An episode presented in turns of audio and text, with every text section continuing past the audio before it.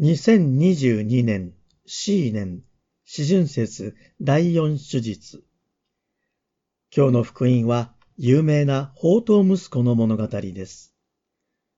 宝刀息子の帰還というレンブラントの名画が有名ですね。帰ってきた弟を抱く父親の両手に注目してください。父の左手は男性の手で、右手が女性の手として描かれています。レンブラントは父のようでもあり、母のようでもある神の愛を描こうとしているのです。皆さんも目を凝らしてよく見てください。さて、この宝刀息子の例え話は、わがままな弟の財産要求がきっかけで展開され、主人公のようですが、実はドラマ性の全くない兄の態度が実は問題なのです。物語の最後は、弟のために祝宴を開いていた家に、入ろうとしない兄を父がなだめてこう言います。いなくなっていたのに見つかったのだ。祝宴を開いて楽しみ、喜ぶのは当たり前ではないか。この父の言葉には、いなくなったと思っていた弟のこともさることながら、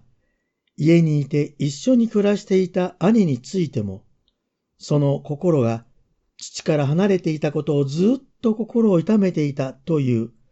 父の無言の思いが込められています。そこで、この話が一体誰に向けて話されたのかを確認したいと思います。それは、パリザイ派の人々と立法学者たちでした。この人たちは、徴税人や罪人と一緒に食事をするイエスが気に入らず、イエスを非難するとともに、何とかしてそのような罪人たちをイエスから排除したいと思っていました。ですからイエスは一見主人公と思われる弟の話の最後に兄も登場する話を作られたのです。兄の怒りをなだめようとする父に対してこの兄は長年の間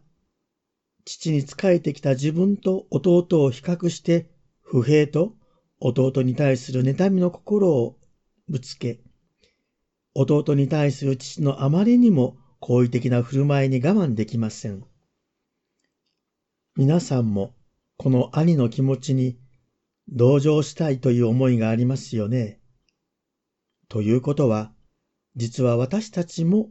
兄と同じ問題を抱えているのです。つまり、イエス様が私たちに語っておられるのです。兄は父の家に共に住みながら、父の思いを全く理解していませんでした。出て行った弟のこともあって、ただ良い行いによって父からの好意を得ようとひたすら頑張って生きてきたのでしょうが、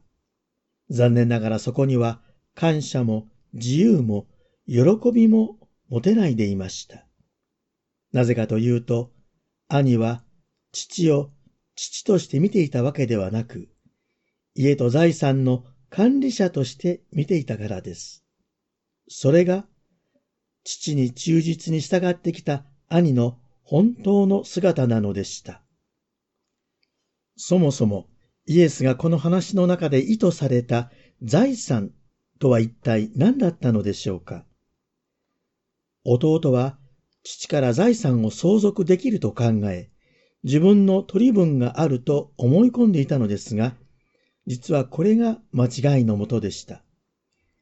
イエスが意図した息子にとっての親の財産とは、物やお金ではなく、父と息子との間柄、関係なのです。この関係を愛と言います。つまり、神と人間との関係のことなのです。弟はそうとも知らず、父に物、お金を要求しました。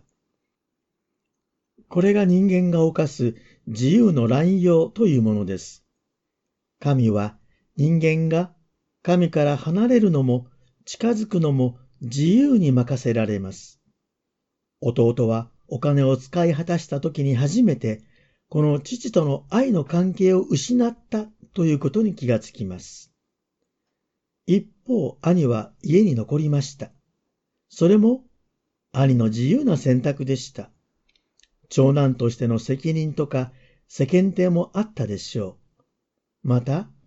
兄も生前分与を受け取っており、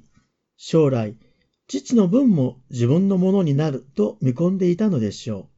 う。とにかく、相続者として外面的には父と一緒に暮らしていても、内実は赤の他人のようでした。そんな兄は大きな罪を犯してはいないのですが、実は父を苦しめていたことに気づきませんでした。人間は神に逆らうだけではなく、神の愛への無理解によっても神を悲しませているということなのです。こうしてみると、弟も父から離れていたのですが、兄の方も父から離れていたのです。死んでいたのは弟だけではなく、そばにいた兄も実は死んだままだったのです。この例えを聞かされたファリザイ派や立法学者たちも、この兄と同様に、神を父として愛し、喜びを持って仕えていたのではなく、心の中ではただの管理者として捉え、立法を守る者への報いだけが関心事でした。自分の行いは正しいと思っている人間は、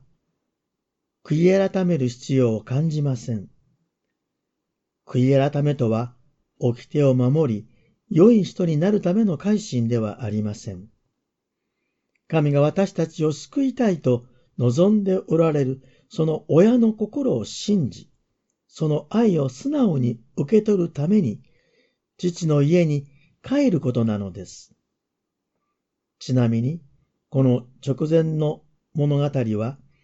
百匹のうちの見失った一匹を探し出す羊飼いの例えと、銀貨をなくして大げさに騒ぐ女性の例えがありますが、これらは法と息子の話の伏線となっていたのです。99匹を置いて1匹を探す羊飼いの態度も、なくした銀貨を見つけて大喜びする女性の気持ちも、自分が罪人ではないと思い込んでいる人間には到底理解できないからです。弟に対する妬みと、父に対する怒りの心に支配されていた兄に対して、父は責めることなく、